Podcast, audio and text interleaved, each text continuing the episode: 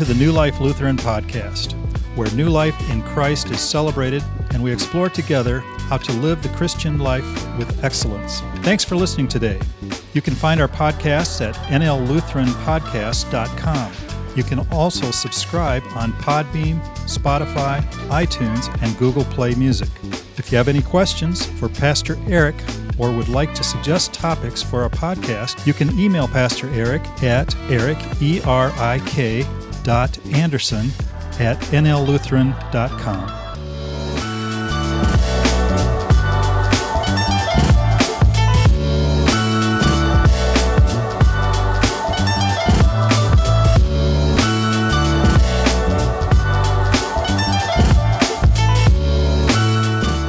Our scripture this morning comes from the book of John, the 20th and 21st chapter.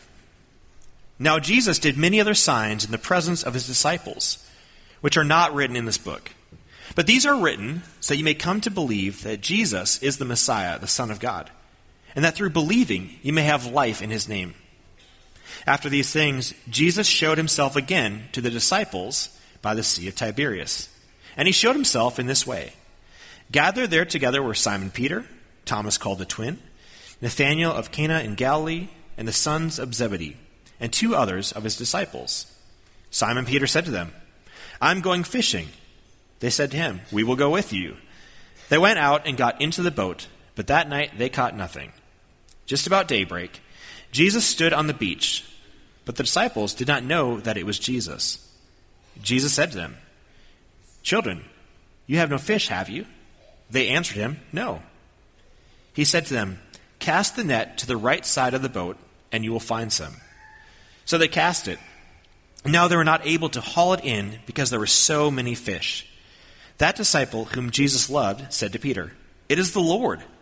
When Simon Peter heard that it was the Lord, he put on some clothes, for he was naked, and jumped into the sea. But the other disciples came in the boat, dragging the net full of fish, for they were not far from the land, only about a hundred yards off. When they had gone ashore, they saw a charcoal fire there with fish on it and bread. Jesus said to them, Bring some of the fish that you have just caught. So Simon Peter went aboard and hauled the net ashore, full of large fish, a 153 of them.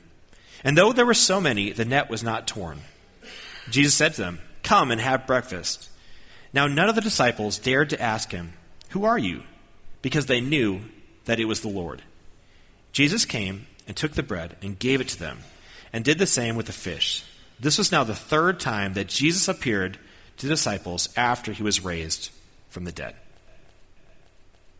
Well, before Instagram, and before Snapchat, and before Facebook, and even before text messaging, there was the fax machine. And if you lived in the 90s, you knew this amazing marvel of technology really kind of blew your mind for a short period of time before all that other stuff came. And you remember very distinctly that noise that the fax machine made when you sent off a message or received a message. Or when you called somebody who was using their fax machine, you heard that horrible, horrible, horrible, shrill noise because you found out, oh no, I called the fax number instead of their house. So, for all of you in the 90s, you grew up, you know the noise, share it with the younger generation, right? Find it online, Google it, let them know how awful that sound was and how they should be so happy they'll never have to experience that in their lifetime. But in 1995, there was a fax message that actually was sent to Chicago that changed the conversation in the world. On March 18th in 1995, this message arrived in Chicago, and it simply said, I'm back. Now, for all you sports fans, you know who sent this message, right? Michael Jordan announced to the Bulls through his fax machine that he was going to step back into the NBA. And if you've been around Chicago, or really you've lived on planet Earth, you know this about Michael Jordan. He retired at the top of his game. After three championships in a row, being the best player the world has ever seen, and definitely saw in that generation, he decided to quit. And he walked away. He retired and he went to play baseball for 18 months. Well, all of a sudden, after that time, after that whim, he was back. And when he stepped back into the scene, Chicago rejoiced. And the reverberations of that went through the entire world because Michael Jordan is a global entity, right? He's a global celebrity. Everyone wanted to see what he could do again. But there was a lot of questions. I mean, he had been playing baseball. He hadn't picked up a basketball. He wasn't practicing. Could he still do it? And during that time, the NBA had changed, right? There was new young talent and new teams had won a championship. If he came back, could he still do it? And there was a fear that maybe he would just be a shadow of himself. Maybe if he came back, he might actually destroy his legacy instead of build his legacy. Well, over the past number of weeks, we've been working through a series called Proof. And we've been talking about another comeback story. We've been talking about Christ, who died on the cross and rose again and came back, and there were so many questions. There were so many questions about what was going on. I mean, was the story true? Did he really come back? And then there was the other questions. Was he still who he was before? Or did death do something to him? Was he going to be the fully Jesus that we remember, the great teacher and the miracle worker? Or was he going to be somehow less than that? Well, in the book of John, we're going to get the answer to this. We're going to see how John was fully convinced that Jesus not only was back, but that he was exactly like he was before, that he was fully restored, that death did not do anything to him. So today we're going to look at John's gospel writing, and John was a very, very close friend to Jesus, probably his closest friend. They were very, very close. Many times, John writes that Jesus loved him, a very distinct way of saying that they were very, very, very close. And John was fully convinced that Jesus had made a full comeback, that Jesus wasn't just a shadow of himself, that he was the real deal, and he had overcome death, and death did not leave a scrape on him. So John decided to write. He began to write down his story of what had happened, his experiences with Christ, and he penned them down in his biography that we now call a gospel, right? The Gospel of John. And this is what he writes. Now, Jesus did many other signs in the presence of his disciples, which are not written in this book. So, John starts off, he's setting the stage for what we're going to be talking about, which is miracles, right? He said, As I wrote this book, I wrote many of the miracles, many of the premier miracles that Jesus did, but I didn't write them all. I mean, there were so many. And this is what John knew. First of all, he knew that writing a book in that time was very, very, very expensive. And so every page mattered. Every word mattered. Every letter was going to cost him something. And so he wanted to put in the stories that he thought were going to be the premier stories. The stories that would convince an unbelieving world of something unbelievable, that they could have faith as well. And so he was very, very cautious about what he put in there because of the cost. But he also knew this that if he just put in all the stories, that he only had to put in so many stories for people to believe. And that even if he wrote 10 stories or 20 stories, it didn't matter the amount of stories, it mattered the posture of the heart of the people reading it. He knew that if he put 100 stories or, or 50 stories, it wasn't going to matter if someone had a heart that wasn't going to believe. And so he wrote down these stories for us. And this is why he wrote them. But these, are written so that you may come to believe that Jesus is the Messiah, the Son of God, and that through believing you may have life in his name. So, right away, he gets very, very clear. This is why I wrote these down. And this is why Jesus did these miracles. He did these miracles not just to simply be nice, even though there was some really positive outcomes. I mean, people were healed, paralyzed people were healed, hungry people were fed. I mean, a, a lot of good came out of it. But his primary purpose, his primary hope, was that people would believe. And through that belief, that they would experience the transformation that he had to offer. Not only in this life, but the eternal. That they would begin a relationship with God in this life, in this proof, through these miracles, that that relationship would start in this moment and continue all the way through eternity. But he also wanted them to experience transformation in this life. And that's why Jesus showed up, and that's why Jesus taught. He spoke about all sorts of topics, and people heard that truth, when they internalized that truth, when they lived out that truth, they would experience transformation in the present as well. Well, John is leading up. John is leading us up to not only the point of miracles, but he's going to lead us to a very significant proof, a very significant miracle that he experienced with his friends. And this is what he writes.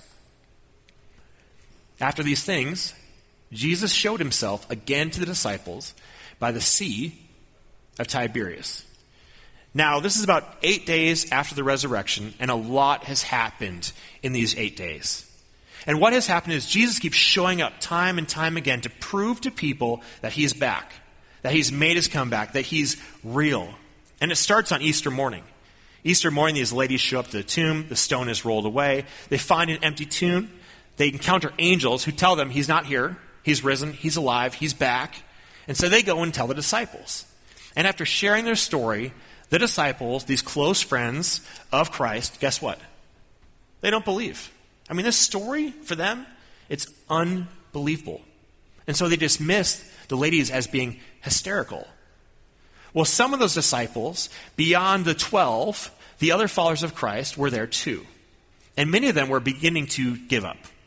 I mean, they had heard the prediction. Jesus said he would be back on Sunday. And the day's day was waning, like time was running out, and they said, We're going to go home. Well, a couple of them, Cleopas and Simeon, lived in Emmaus. And so they started heading home, right? They had given up hope. They were done with this Jesus. They thought they had wasted a lot of time and a lot of energy believing in something that probably wasn't true.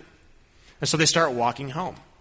Along the way, Jesus walks up, and they don't realize it's Christ because why would you expect a dead guy to be walking next to you, right? Without context, it makes no sense. And Jesus engages with them, he teaches them, and he sits down with them at their house and he breaks bread, just like he'd done so many times. And when he did that, it opened up their eyes. They saw him in context, and they realized that it was Christ. He actually made his comeback. And so they got up from their house, and they went all the way back to Jerusalem in the late, late evening, and they made their way to the disciples. And they told their story. Jesus is back. We saw him. He broke bread. He's real. He's alive. You guys, I know you don't believe it, but it's true. And the disciples, once again, did not believe. And in the midst of this conversation, in the midst of this doubt, Jesus shows up in their midst. He arrives and he shows them he's actually back. And they begin to believe. They begin to actually think that this is actually a real thing, that Jesus actually came back. But Thomas wasn't there. We now call him Doubting Thomas. He's probably just like the rest of us, but Thomas wasn't there. And so Jesus once again comes back the second time with the disciples, this time when Thomas is there. And when Thomas arrives and when they're all there, there's this understanding or there's this thought that Jesus was a ghost. They thought, oh, he's back, but is he really back? Is he really back like anyone else returned? I mean, what has death done to him? See, their logical conclusion in that moment is that maybe he was just a ghost, right? He had died, he came back, his spirit was visiting, I mean, that seems unbelievable, but they thought it was more believable than him physically coming back. And so Jesus proves to all them by eating. He proves to them that he's not a ghost, he's actually fully human. But they still have some doubts. They still have some doubts about this guy. Yeah, he maybe is back in his humanity, but can he still do the miracles? Can he do all of these things? And it's in these doubts that the disciples find themselves by the Sea of Tiberias. And you've heard of this sea before, whether you realize it or not. You've probably heard of it called the Sea of Galilee, or in one section of Scripture, it's called the, the Lake of Gennesaret. And this is what happens at this body of water. And he showed himself in this way gathered there together with Simon Peter, Thomas called the twin, Nathanael of Cana in Galilee, and the sons of Zebedee, and two others of his disciples. So we see seven of the eleven disciples, they're there hanging out by this body of water. But we're really going to focus on, on three of them this morning. We're going to focus on Peter and James and John, which were the sons of Zebedee in this passage. And the reason we're focusing on these guys is because they were fishermen. And specifically, they did their fishing here at the Sea of Tiberias, the Sea of Galilee, the Lake of Gennesaret. And this is what happens. Simon Peter said to them, I'm going fishing. And they said to him, We will go with you. So Simon Peter is kind of on an interesting journey. If you remember, a number of days before this, Jesus told them, When I die, when I am taken captive, you will deny me three times. And Peter's like, There's no way I will deny you. But Christ's prediction comes true. And Peter, in his fear, denies Christ three times. The most egregious thing that you can do to a friend, the most egregious thing that you can do to your Lord is saying, I don't know him. I don't know him. I don't know him. And Peter and Jesus, they haven't had this conversation yet. Right? They haven't been fully restored, at least in, in Peter's mind. So he has some concerns, he has some fears. His natural posture is thinking that if I deny Jesus, he'll deny me. If I deny Jesus, he's going to kick me out of the disciples. So Peter is, is really creating in his mind some other options, right? A contingency plan for his life. I used to be a fisherman. Maybe I should step back into that area. Maybe I should consider fishing again. And so he gets these guys together and he's kind of testing the waters. He brings his friends along and says, Let's go fishing. And they all join him. And this is what happens. They went out and got into the boat, but that night they caught nothing. So poor Peter, he's trying to figure out life. He's really struggling. He goes out and does what he used to do, and he's a huge failure. I mean, he caught absolutely nothing when they were out there. But this happens next. Just after daybreak, Jesus stood on the beach, but the disciples did not know that it was Jesus. So, in the midst of their fishing expedition, Jesus shows up. He's standing on the beach, and we're going to find out later he's about 100 yards from the boat. And so, a pretty good distance. Enough that they can see there's a person there. They can probably figure out that it's a man, but they actually can't see all the features, right? They can't actually figure out that it's Jesus. Well, Jesus begins to engage with them, and he says this Children, you have no fish, have you?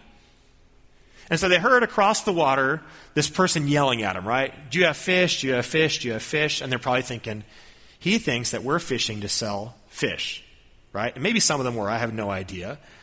And so they respond, no. Right? We've been fishing all night. We've gotten skunked. We have failed. We have no fish for you, sir. Please stop bothering us. Well, Jesus continues Cast the net to the right side of the boat, and you will find some. Now, when you hear these words, if you've been in church for a while, you know that this has happened before. In fact, what's about to take place happened exactly like this about three years before this. And what was taking place was Peter at that time was a fisherman. Right? This is your flashback moment. Peter was a fisherman. John was a fisherman. James was a fisherman. This is what they did. This is all that they did. And here they were. At that point in time, three years before this, on the same body of water, the Sea of Tiberias, the Sea of Galilee, Lake Gennesaret. And Jesus, who was beginning his ministry, was teaching by them. As they were cleaning up their boats and mending their nets and preparing to go home and go to bed and start the next day, Jesus was teaching. And a crowd was gathering. And they were probably listening to him as he was sharing his stories and, and talking about truth and all these things. And as they heard it, they probably got a little bit curious. Well, after he was done, he makes his way over to Peter and says, Peter, how did your fishing go? And Peter says, We didn't catch anything. And Jesus says, Why don't you go back out and give it another try? Now, this is unsolicited advice from a non fisherman to a professional fisherman. Now, I don't know about you, but I wouldn't probably receive this too well. I'd probably say, buddy, you're a teacher, you go teach, but this is my domain. Don't worry about fishing. But Peter actually says, okay. So Peter listens, goes out, and he puts the nets down just like Jesus said, and he catches so many fish, it says, that his boat begins to sink and his nets begin to break. These are professional grade fishing tools, right? This is a catch like he has never experienced in his entire life. Everything is falling apart. So he calls his buddies, James and John, come help me because we're about to lose the boats, we're about to lose the nets, and we're about to lose all this money from losing all these fish. So his buddies come out, they help him, they haul in this massive load. And it's so miraculous that in that moment, Peter recognizes that Jesus is very, very special. In fact, he calls him Lord and he falls down on his face. He's convinced that this guy is somehow amazingly connected, or maybe is God in the flesh. Well, fast forward three years. There's a stranger on the shore yelling these same commands toss the net back in. Right? You guys are professional fishermen or ex professional fishermen, but I want you to toss the net back in. Now, this guy is standing 100 yards from where they are. He can't see what's going on. He can't tell. But despite that, they listen. So they cast it. And now they were not able to haul it in because there were so many fish. You see, Jesus was doing a repeat performance. Jesus was showing these guys that he not only had made a comeback, but he was exactly like he was. He wasn't a shadow of himself. He was still fully able to do whatever he wanted to do. And this is the response. That disciple whom Jesus loved said to Peter, It is the Lord. When Simon Peter heard that it was the Lord, he put on some clothes, for he was naked, and jumped into the sea. So it's John, the writer of this book, that first recognizes it, right? He makes the correlation because he was there for the first time this happened. He was there for the first miracle. He had watched their ships sink. He had watched them fail all night not fishing. He had experienced the weight of the fish in his nets the first time. And when he experienced it again, he instantly knew what was going on. It's Jesus. It's Jesus doing the exact same thing that he did before. And then there's Peter's response, which this is amazing because it shows the growth in Peter's life. Because the first time Peter experienced this, his concern was about his boats, his concern was about his nets, his concern was about the profit of the fish that he was pulling out of the water. But this time, look what he does. He throws on a cloak, he jumps in the water, he swims away from everything the boat, the nets, the money associated with the fish. He puts all of his focus on Christ and leaves everything behind. And this is what happens next. But the other disciples came in the boat, dragging the net full of fish, for they were not far from the land, only about a hundred yards off. So the other disciples, they're there struggling with the fish, right? Trying to get the boats back, trying to get the nets back. They're doing all the stuff. Luckily, they're not all that far away from the shore, so they make their way back, and this is what they arrive to. When they had gone ashore, they saw a charcoal fire there with fish on it and bread. Now, this could be explained away, right? There, there could be a likelihood that Jesus arrived with a, a full blown fire and fish and bread for some reason. But I believe this Christ is doing something way more significant here. You see, there was other disciples between Peter, James, and John. They had experienced a miracle in their lifetime that actually connected them into the fellowship of Christ connected them into the, this process of discipleship with Christ. And so this was a repeat performance for them. But for the rest of these guys, this was the first time they experienced it. So when they arrive, I believe Jesus is doing something very significant for them as well. Giving them proof as well that he's fully back. That he's not only just fully human again, but he's still fully God, that he can do everything that he wants to do. I believe he's, he's showing up again and showing off again.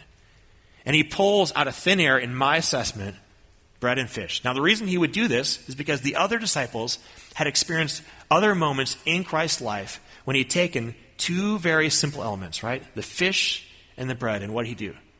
He multiplied them for the masses.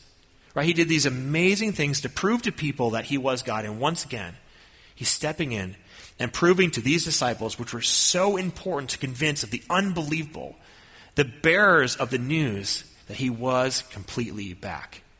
This is what happens next. Jesus said to them, Bring some of the fish that you have just caught. So Simon Peter went aboard and hauled the net ashore full of large fish, a 153 of them. And though there were so many, the net was not torn. So once again, Peter goes out, they grab all the tools, and this time something amazing happens. Even though there's 153, and that number is only significant because what they're telling you is that this amount of fish should have destroyed the nets. And so these professional fishermen who knew the capacity of their nets were experiencing once again another miraculous movement of Christ. That these nets that should have torn, these nets that tore the first time this happened, now were perfect still. Well, the story continues. Jesus said to them, Come and have breakfast. Now, none of the disciples dared to ask him, Who are you? because they knew it was the Lord. You see, these disciples were real people with real doubts. They're wondering if Christ was truly back. They're wondering if, if Christ was, was more than a ghost. They're wondering if Christ could still do what he was able to do before. But when they saw this, they're convinced. They didn't even need to ask. They knew who it was because he did exactly what Christ did before his death. And then John closes with this Jesus came and took the bread and gave it to them. And he did the same with the fish. This was now the third time that Jesus appeared to the disciples after he was raised from the dead. So, three times up until this point, Jesus keeps showing up and showing up and showing up and showing up because this is what he knows. These are real people with real doubts, just like us. And he knows that at this point in time, Christianity is a house of cards. That one of those doubts and one of those concerns, if it was true, the whole thing would crumble. If he wasn't fully human, it would crumble.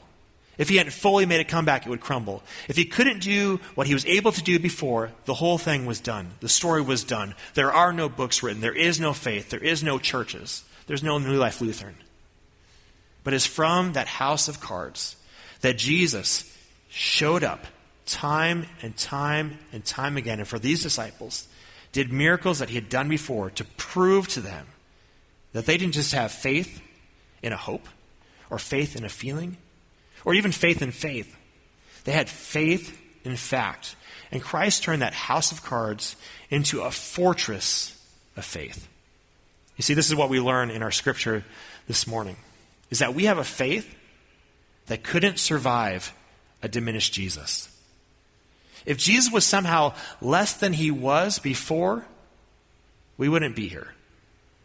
If Jesus was just a human guy who somehow made it through death and, and, was, was scathed and broken but, but barely survived, we wouldn't be here. But Jesus showed up and showed off and showed every one of these disciples that he had made a complete comeback and it solidified their faith. And these guys were the messengers of Christ's message, and they went to their death proclaiming this truth because they were fully convinced that they had a faith in fact, that they had faith in proof. And they would have conversations with each other, and they would talk about these stories. And they were fully convinced, as they would say, He is risen. And the other ones who had these same experiences, these, these real moments with Christ, would say, he is risen indeed. Because they had proof that Jesus had made a comeback.